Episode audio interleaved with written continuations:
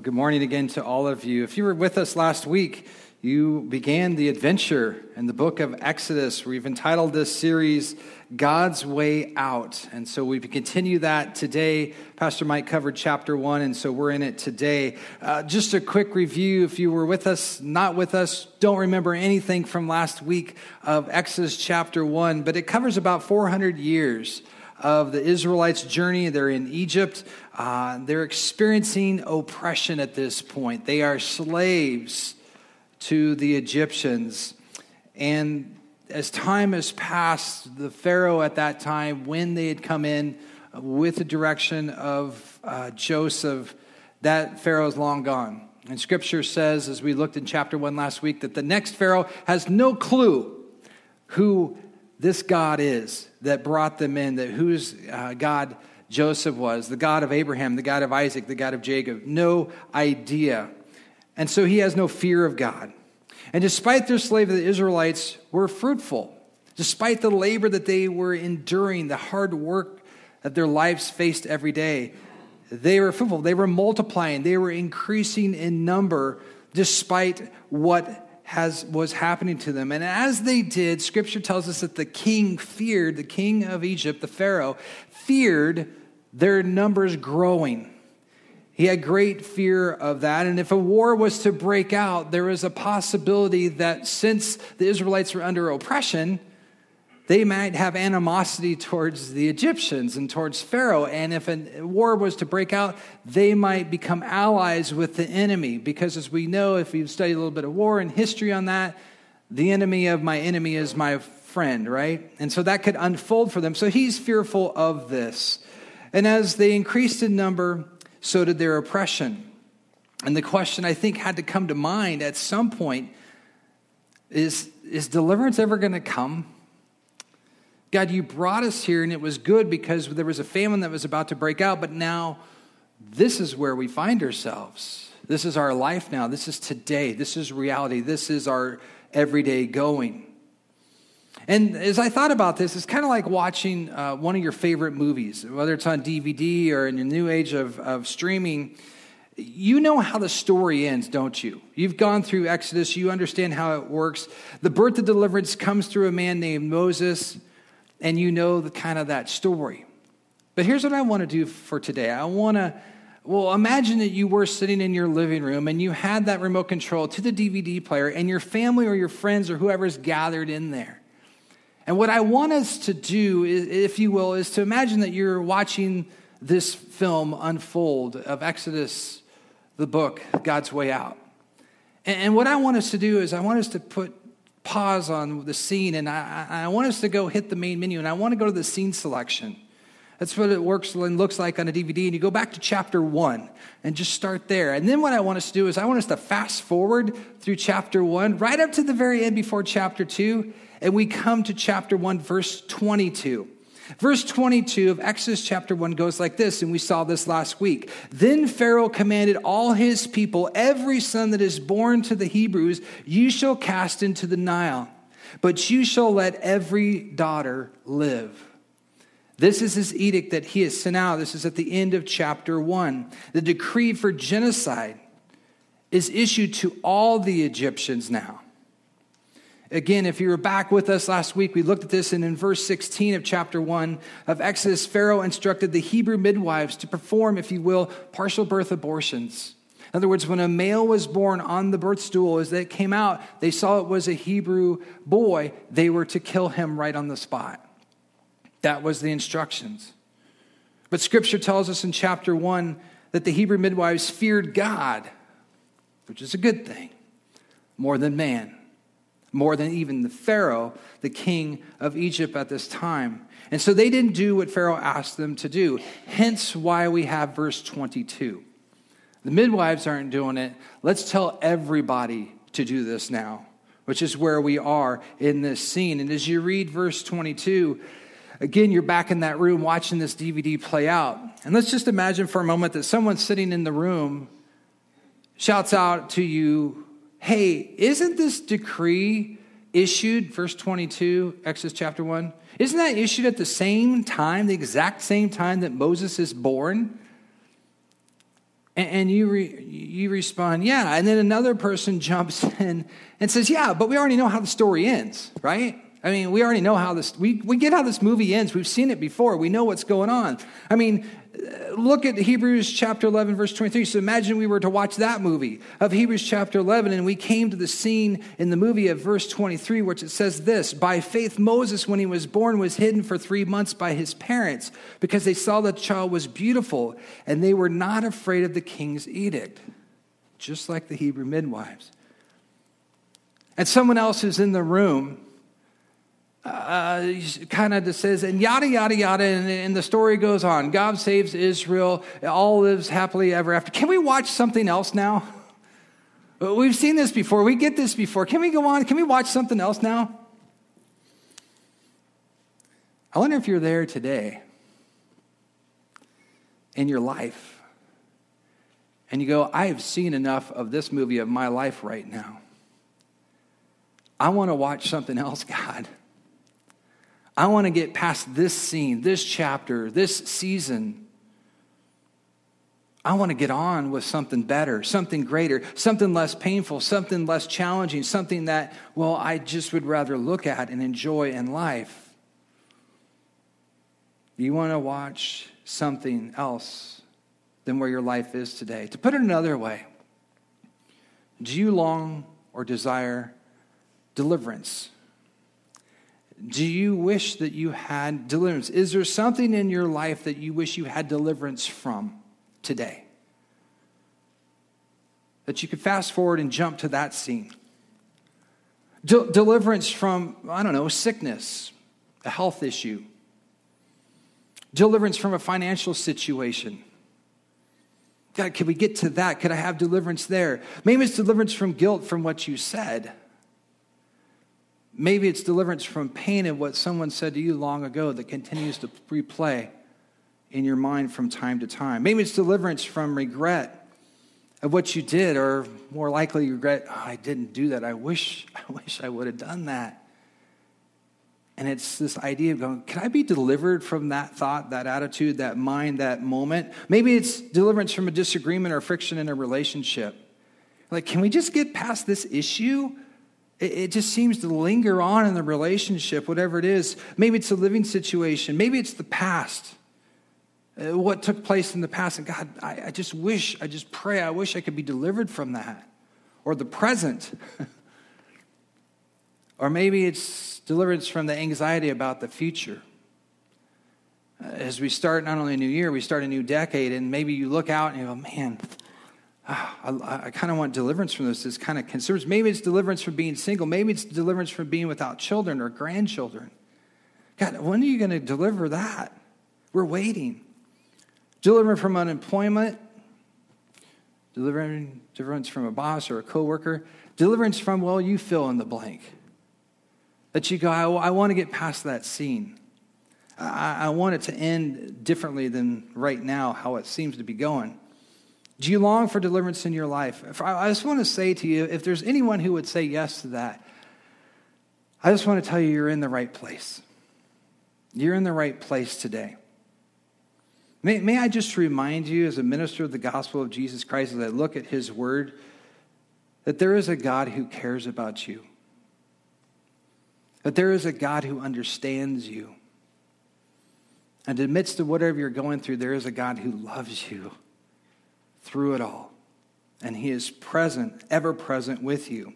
He is the same God who cared about his chosen people in Exodus chapter 1. It is the same God. He is the same God. He is the God of Amram, the father of Moses, and Jochebed, the mother of Moses. He is the God of deliverance.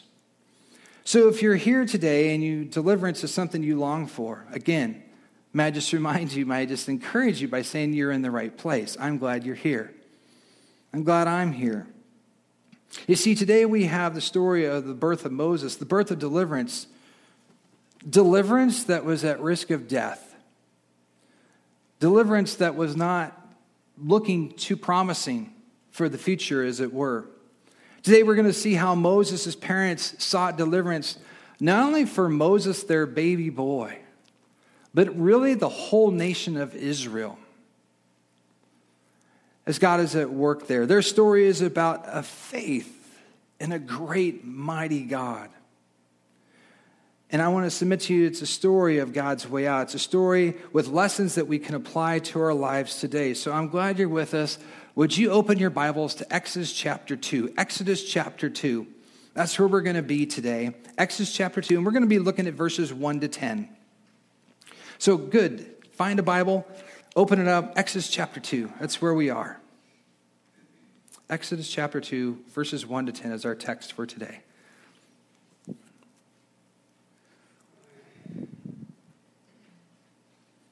So we were in Exodus chapter 1 last week. Pastor Mike took us through all those verses, the first, uh, the, the 22 verses of Exodus 1. We're just going to go through verses 1 to 10 today of Exodus chapter 2. You there?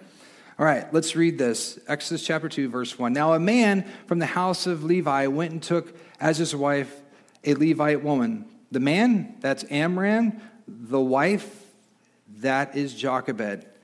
Jochebed conceived and bore a son, and she saw that he was a fine child. This, by the way, is Moses. And she hid him three months. Remember the edict in verse 22 of chapter 1.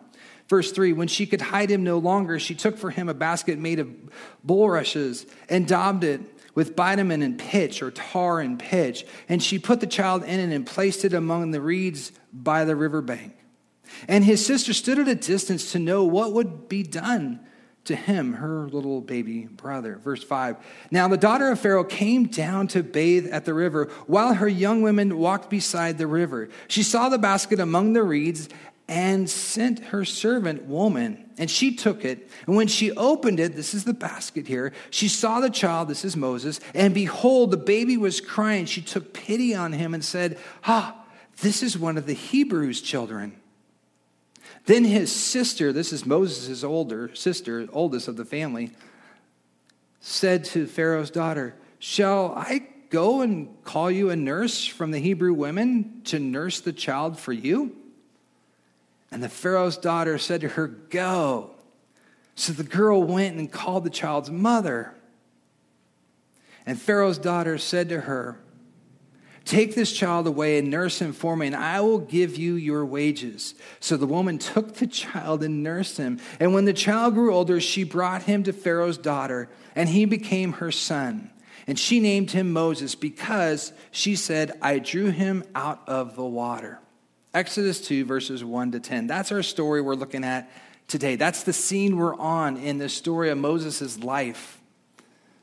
And so we've hit the pause button, if you will, through these verses, and this is just where we want to look for this morning. Moses, if you didn't know, writes the book of Exodus. By the way, he's a little older than a baby when he writes, right? Because life has to unfold. And so he writes, he writes this. I think it's interesting that uh, this is his birth announcement. I don't know if you've ever received a birth announcement, but it's kind of a big deal in today's world. We have one that saved each of my children. We kind of saved the birth announcement, right? Right? This is his birth announcement. Doesn't give a whole lot of story to it, but what a story it is. It's an amazing announcement that's come forth. Moses' siblings are Miriam. I already mentioned that. That's his oldest sister. She's the oldest in the family. Then next is, and scripture tells us, is Aaron. Aaron's three years older than Moses at this time. So Miriam is the grown up child, if you will. The one, I don't know how old she is, double digits maybe at this point. I'm not sure, a teenager uh, maybe even younger. I'm not sure. She's the one who's in this story right here.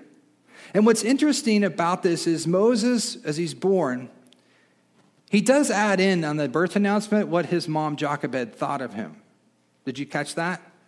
That he was a fine child. It's interesting how that's put out there. He adds it in just to show us that. In, in Acts chapter 7, in, in Stephen's uh, preaching of the gospel there to the Sanhedrin, he speaks of this child being no ordinary child. And as I had of your notes, if you got them out, you saw in Hebrews 1 uh, 11 23, rather, that he was a beautiful child. So, certainly, there's unmistakability here that this child is unique, this child is special, this child is beautiful. Whether he's the Gerber baby of that day, I don't know, but definitely he's somebody you would notice and go, there's, look, look again, right? So, that's what's unfolded here. However, from the time he was conceived, Moses' life And the deliverance of all of Israel is in jeopardy. It is at risk. There is the potential for him to die, as we saw by the king's edict, not in just verse 16, but verse 22 of chapter 1. So here we are. This is the setting. The Israelites' existence has been at that time and remains to this day under threat. Have you noticed that through history? Fast forward 1,500 years from this text today of Exodus 2 to Matthew chapter 2, verse 16. There's a guy by the name of Herod, and he hears of a special Jewish boy that's come into the world. His name's Jesus. And he tries to kill him. There, this child from Bethlehem. There's a story about that, of course, that goes on. And then, less than 2,000 years later, from that moment of Hebrews, or from, uh, from Matthew chapter 2, verse 16, you might have heard of Joseph Stalin and Adolf Hitler and their efforts to eradicate all Jews, to eradicate Israel, their effort to do that. So I thought about that. I thought about John 10:10. 10, 10. It's one of my favorite verses in all of Scripture. Not the first part. I don't like the first part. I like the second part. The, the, the first part goes like this The thief comes only to seek, to kill, and destroy. The second part I like a lot better. Jesus says, But I have come that you may have life and have it abundantly. I, I like that part. But I share with you, focus for a moment on the first part. To say this Satan has been busy for thousands of years of trying to stop the plan of God to send us a Savior, and he failed. But it doesn't mean that he's going to stop pursuing and coming after God's chosen people.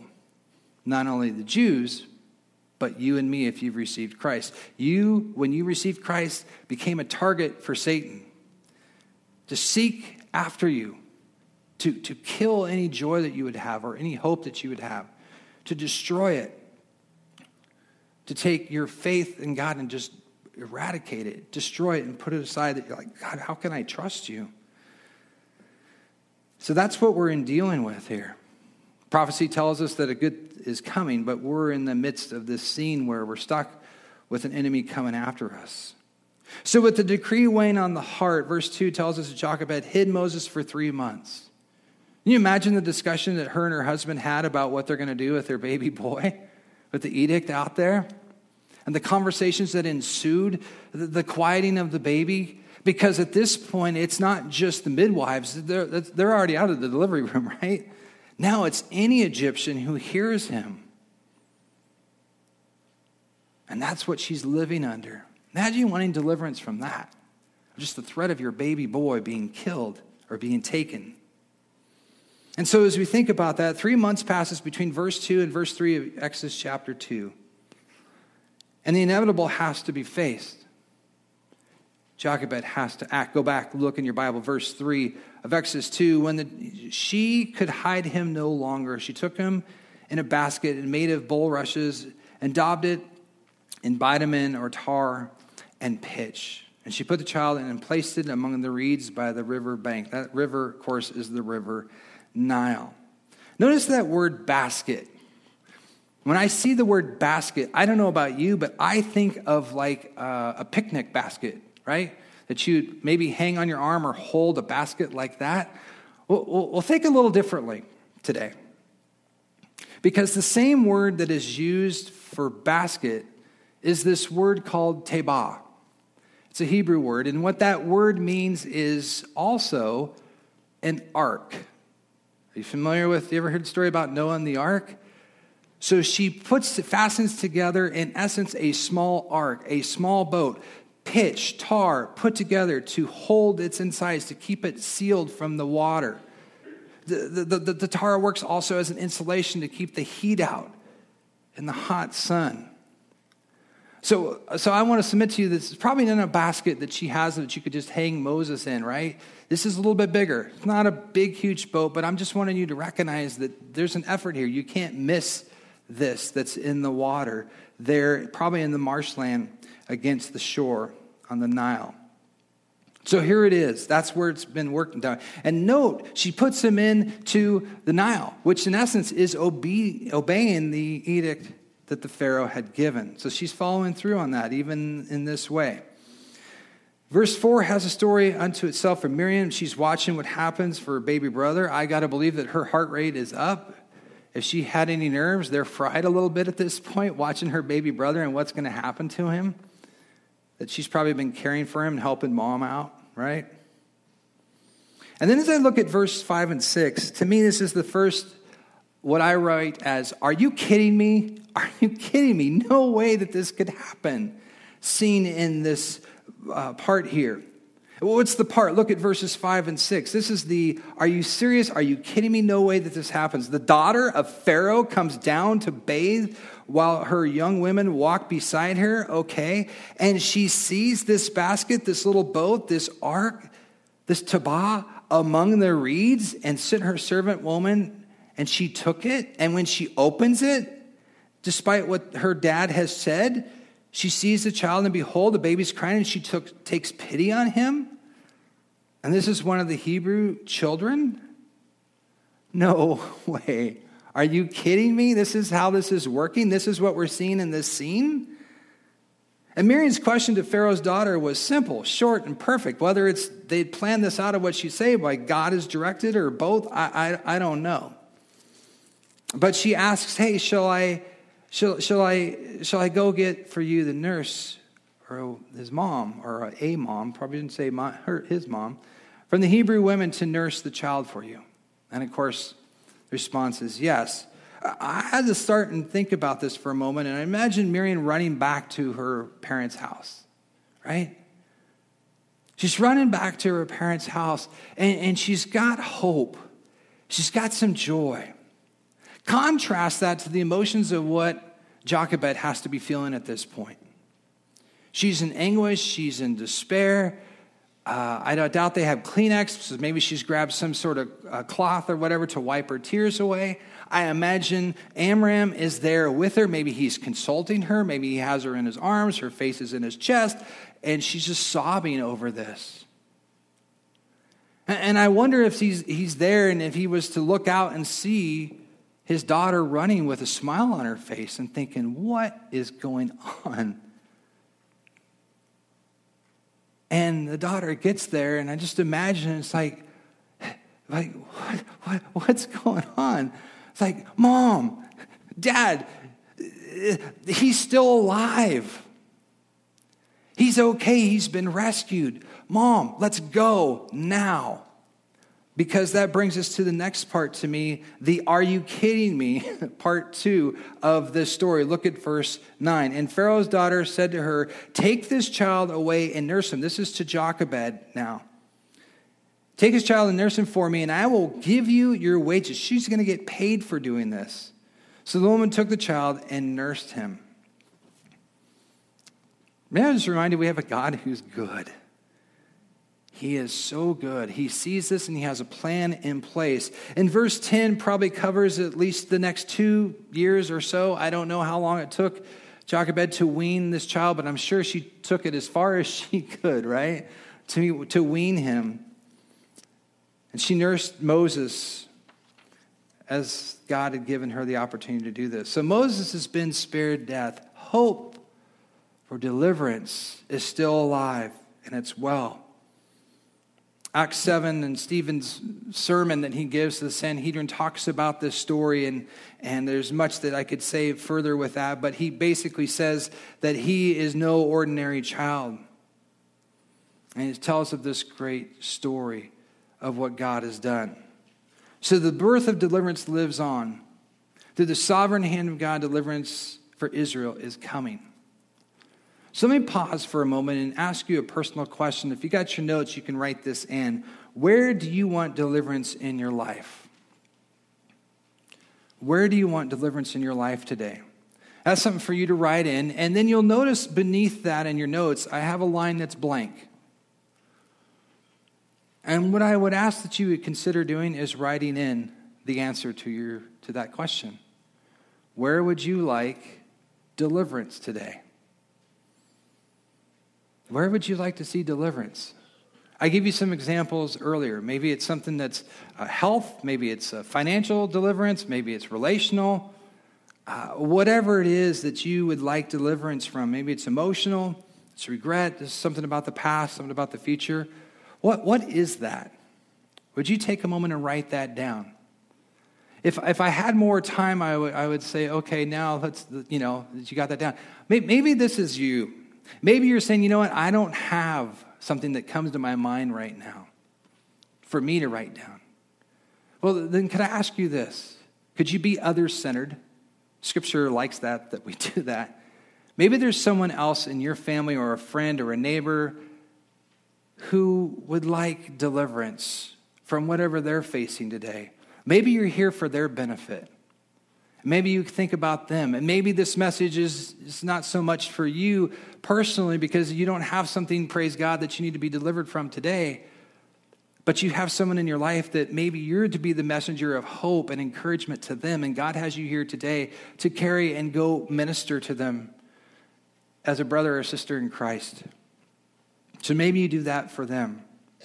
So as I looked at this passage in these, these 10 verses here, I looked at the actions of Amram, that's the dad, and Jochebed, that's the mom. I looked at their actions, I look at their faith. Actions and faith, faith and actions, they go together. And as I look at this, I thought of it this way if you, if I want to experience deliverance, there's two steps you're going to have to take. Two steps you're going to have to take for this. The first step is this to trust God completely to trust God completely. If you want deliverance in your life, if you want to experience that, when I look at the actions and the faith of Jochebed and Amram, you're going to have to trust God completely. Trust Him. I say completely because I don't think you can just say, I trust God. I, you, you can't fake that. It's going to show up whether it's true or whether it's not. You have to live it if you want deliverance. Psalm 32:10 puts it this way, "The Lord's unfailing love surrounds the one who trusts in him." It's not about the one who knows that oh they should trust him. It's actually about the one who does it, who trusts God completely because God won't fail you when you trust him. Uh, let me let me let me have a little exercise for you here. It's something you do with either this hand or this hand. Raise it up and keep it up when you recognize what it is I'm saying, if you if you recognize this before, it's a verse. Trust in the Lord with all your heart and lean not on your understanding. In all your ways acknowledge him and he will make your path straight. Oh, so you've heard that before. Proverbs 3, 5, and 6, right? Trusting him completely, not halfway, not some things of your life, but in all your ways. With all your heart, right? To trust God. So, what does that look like? If we were to live out Proverbs 3, 5, and 6, if we were to understand that Psalms 32, 10 says that the love surrounds the one who trusts in him, not just thinks about it, not just says it, but actually does it, what does that look like to trust him completely? Well, here's some ways that you're going to have to put this into your life. The first way is this trust God completely by depending on his sovereignty. That God is sovereign, that God is in control. Trust God completely by depending on his sovereignty. That's what Amram and Jochebed did. When I look back at verse 3, when she could hide him no longer, Jochebed took for him, Moses, a basket made of uh, bulrushes, and she put this basket together and put it in the Nile, right? At this point, she releases their child, and his future is into the sovereign hand of God. Her hands are off now. The three months before she took him, she had her hands on him. There's this moment, not certain how this is going to work. Then she gets him back for two to three years, paid as she takes care of him. But she's got to follow the edict, what she does, and she's got to say, God, I've done all I can do. You're in control. I'm going to have to take that on faith. I'm going to have to trust you completely with that. And when Jochebed let go of the basket, she let go of control. Have you ever noticed that that's hard to do in your life? to let go of control? In certain areas of your life? If you want deliverance in an area of your life today that you wrote down, that you have in mind, or so in mind for someone else, if you could do it on your own, I want to submit to you, it'd already be done. You'd already be delivered. But maybe you're in a situation where you need to trust God completely by depending upon His sovereign way as a way to trust Him. Here's another way to trust Him trust God completely by depending on His timing. Trust God by depending upon His timing. This is what Amram and Jochebed did. They trusted God's timing. If you look back at verses 5 and 6, the daughter of Pharaoh comes down to bathe. What's the timing of that? Who does she see? This basket, this little ark, this little boat. What's the timing of that? God's timing is at work here because we're trusting God completely. In the New Testament, as I thought about this, I thought, you know, there's two main words that are used to uh, convey or trans, word, translate the word time. And usually, when you find in the New Testament, particularly, it, it just says the word time. But in Scripture, in the Greek, there's two different words. There's the word chronos, which is where we get chronology from, clock time, if you will, calendar time. And then there's another word, and it's called kairos, kairos time. Kairos time is the opportunity, it's at the right time. In fact, scripture says, at the right time, God sent his son into the world. That's kairos time.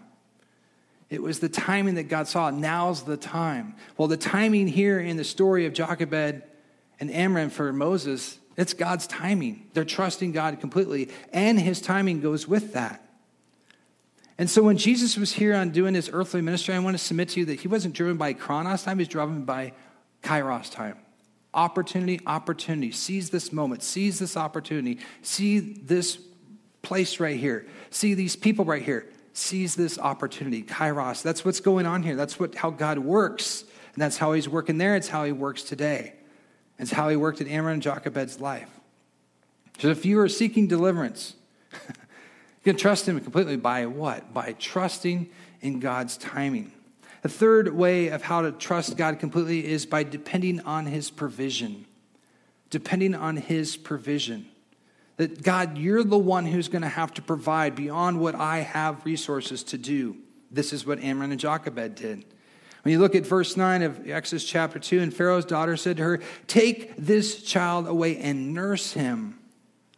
You're going to be the one who provides for him right? And I will give you your wages. I'm going to provide that way. So God is at work here in his provision. That she could have never experienced God's provision had she not trusted him completely, not trusted his sovereignty, not trusted his timing. She has no way of getting to experience his provision. Because we can't just talk about it, we have to live it out. And that's what's going on here in the life of this family. God provided the king's daughter, but he also provided financially Jochebed, and it's a surprise blessing that comes about when we trust God completely. So God provided a unique learning environment for Moses. This is interesting to me in, Exodus, or in Acts chapter 7, verse 22, as Stephen's preaching here, he says this Moses was educated in all the wisdom of the Egyptians and was powerful in speech and in action. Because God's got a plan here. God provided even an education and relationships and connection and understanding of what he'd be dealing with later on before he even knew what was going on with God's plan. Because God has a plan of deliverance here. And the journey is that because God is Jehovah Jireh. He is the God who provides. Lastly, trust in God completely. If you want deliverance, here's the fourth way by depending on his promises by depending on God's promises. For Amram and Jochebed, they had the Abrahamic covenant as a promise. They didn't have a book of Bible promises, right? They only have the Abrahamic covenant at this point that, that, that they could hang on to and, and, and think about and, and, and gravitate towards. As they do that, God told Abraham and his descendants would become as numerous as the sand on the seashore and as the stars in the sky. I think it's rather humorous that Pharaoh saw this when he said in Exodus chapter 1, verse 9, Look, the Israelites have become far too numerous. because God is at work here. God has his plan that is unfolding, and even others are seeing this. And so, because Amram and Jochebed were trusting God completely, they were able to see God's sovereignty. They were able to see his timing, they were able to see his provision, and they could hold on to his promises, going, God's got something here. It doesn't make sense right now. I'd like to fast forward to or see something else in my life, but right now I can see God is at work here if I pause and think about it.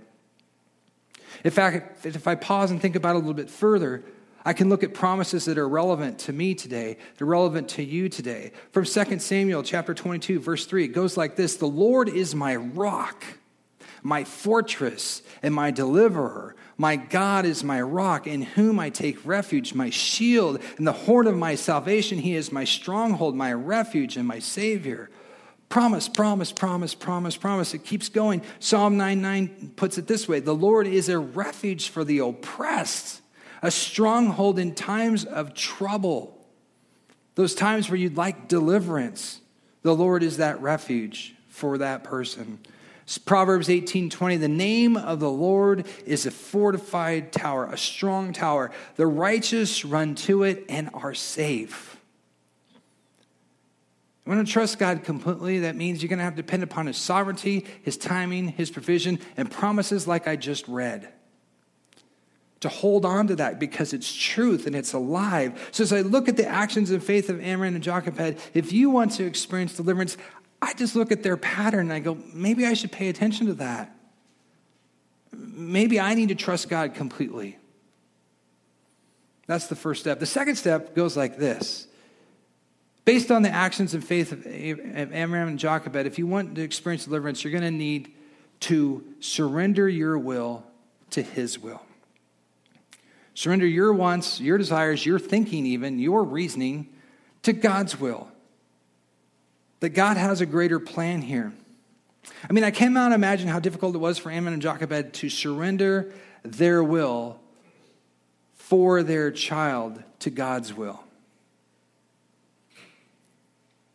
It doesn't make sense. What did Jochebed do after the first three months of Moses' life? She hid him, right? That was her will. That's what she wanted to do. Is it safe to say that surrendering to God's will seems crazy at times? That it, that it doesn't make sense? Because if she surrenders, because it seems to be like, God, I don't have much of a choice, and I surrender my son, he's going to die. How are you in control? Where are you going to provide deliverance? How's your timing going to work? What promise do I have? It, it just doesn't make sense. When we surrender our will at times to God's will, to trust Him completely. You see, it seems that way, but ultimately, for Moses, that wasn't God's will.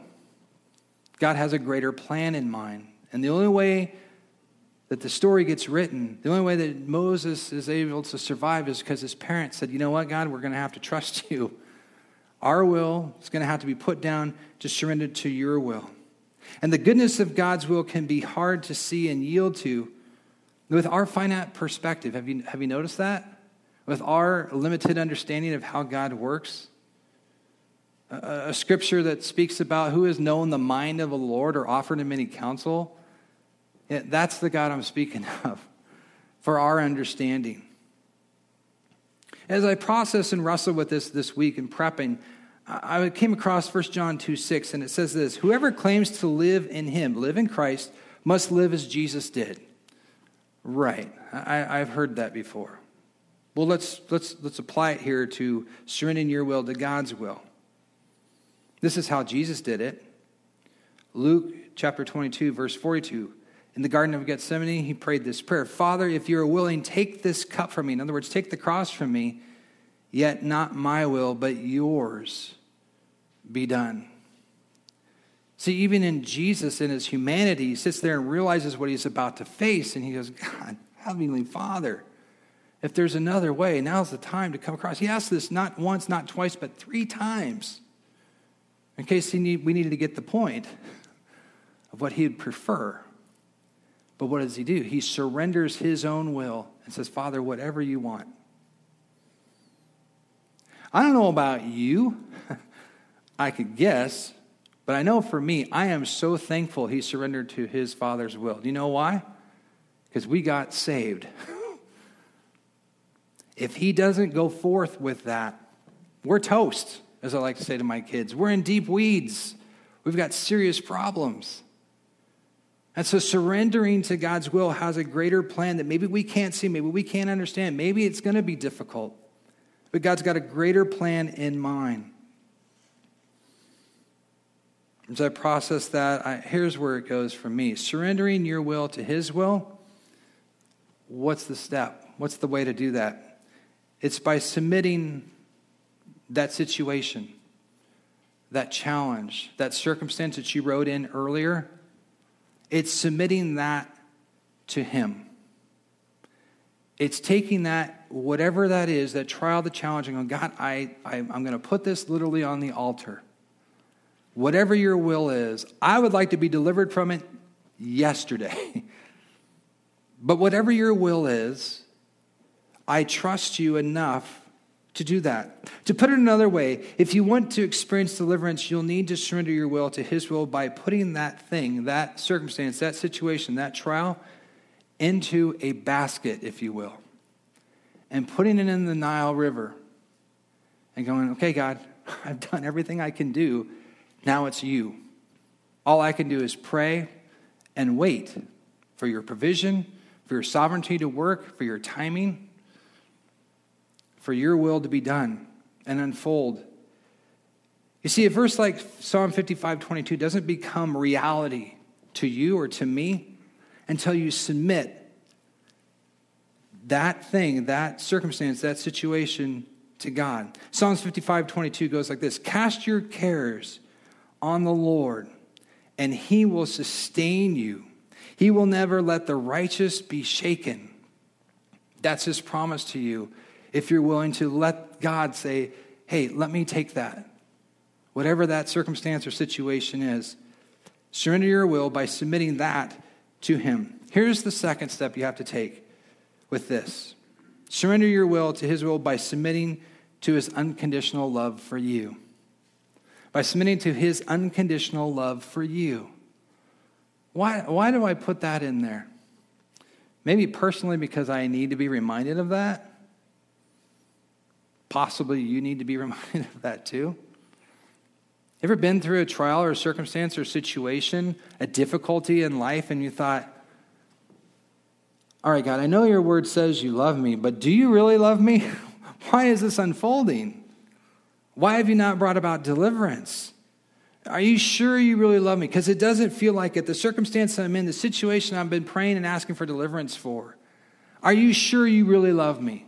Or did I do something that you've holding against me? Have you been there? Have you wrestled with that at times? Are you there today? Well, well, let me share with you a couple verses to encourage you. Psalm 103, 17 says, But from everlasting to everlasting, that means forever and ever and ever, the Lord's love, God's love, is with those who fear him and his righteousness with their children's children. This is an everlasting God. This is an everlasting love that God has for you. To put it another way, from Ephesians chapter 1, verses 4 and 5, let's jump to verse 5. It says this In love, out of love, based on love, foundationally out of love, God predestined us for adoption to sonship through his Son, Jesus Christ, in accordance with his pleasure and his will so God's love has been there and it continues to be there. That's what God's love does, that's what He gives to those who are His children. So as I've looked at this journey for Amram and Jochebed and the journey of Moses, I go, man, they, they wanted some deliverance. I, I got to believe, and I got to believe that some of us want that too. Well, what's that going to look like? Is we've got to trust God completely. And I give you some steps of what that's going to look like, ways that you've got to go about that. And then lastly, the next one was we're going to have to surrender our will to God's will. By putting whatever that is that you're dealing with today and saying, God, here it is. And remembering that God loves you through it all. Let me close with a personal story and wrap this up of how I've seen this happen in my own life. Um, Pam and I had reached about 10 years of marriage and we still were without kids. And as a man, as a husband, I was trying to understand that, but I'm failing miserably. And so we're kind of wondering God, are you not going to deliver kids to our life ever? What's this going to unfold like? Is this what we're going to have to deal with? Are you ever going to bring about deliverance? We're at a youth pastors conference at Hume Lake. And uh, I remember praying and all that, and as we'd done before. And so we get to our family ranch down in the San Joaquin Valley. And we got the new phone, and I saw, hey, this is the same brand we have at our, on, as our phone. We can access our messages from our home. Let's try it.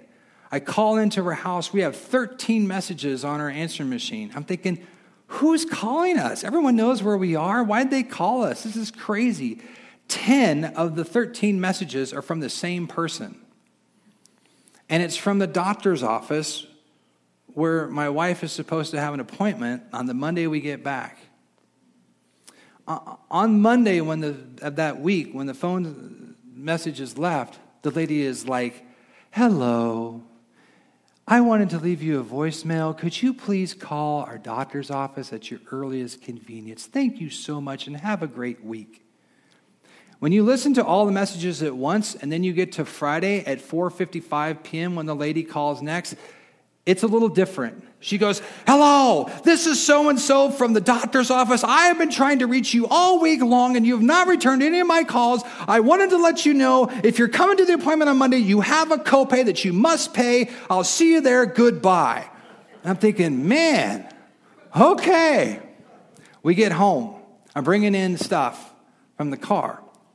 And Pam says, There's more voicemails. I'm thinking, Oh my goodness. She goes, One was from my doctor. Gosh, they couldn't get the, the, the, the her uh, employee, the person who's in her office, to be sufficient to get the message. We get it. We got a copay. And she goes, well, The message from my doctor is this the procedure and all that, whatever the appointment was, I don't remember exactly, has been canceled for Monday. Because we didn't take the voicemail? Are you kidding me? No. It's because the doctor says we're pregnant. Okay, yeah, whatever. So where did you want these this bags put again? I know you're going to do laundry. I, it just didn't even faze me. It, it, it was like she couldn't believe that that was the truth. So we go in, and sure enough, there's a heartbeat. That heartbeat would turn out to be Kendall. A couple years later, we have Emerson, our son. I, I share that with you to share this. So a couple years later, Pam's in an appointment with a doctor. And they're looking at the medical record and journey of our life and all that. And she goes, You know, did you, did you say that you have a, a child? Yeah, actually, I have two. You have two children.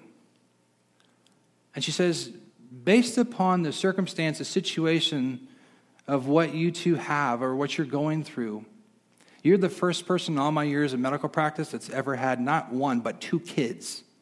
You shouldn't have kids at all. I went, whoa. we were experiencing deliverance in time. God's timing, God's sovereignty, God's provision, God's promises. Going, God, if this is your will, we put this to you. God delivered. At the same time, this condition that we have to encounter for, for in our lives health wise,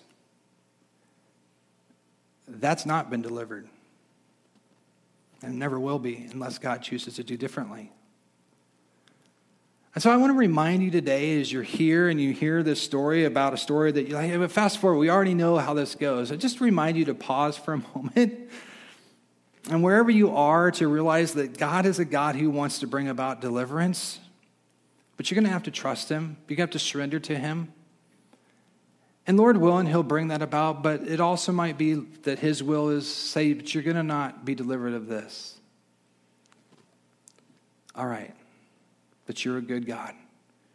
And you have a great plan in place. And we see that unfold, don't we? In the story of Moses. And we'll pick it up next week and see what else chapter 2 brings us.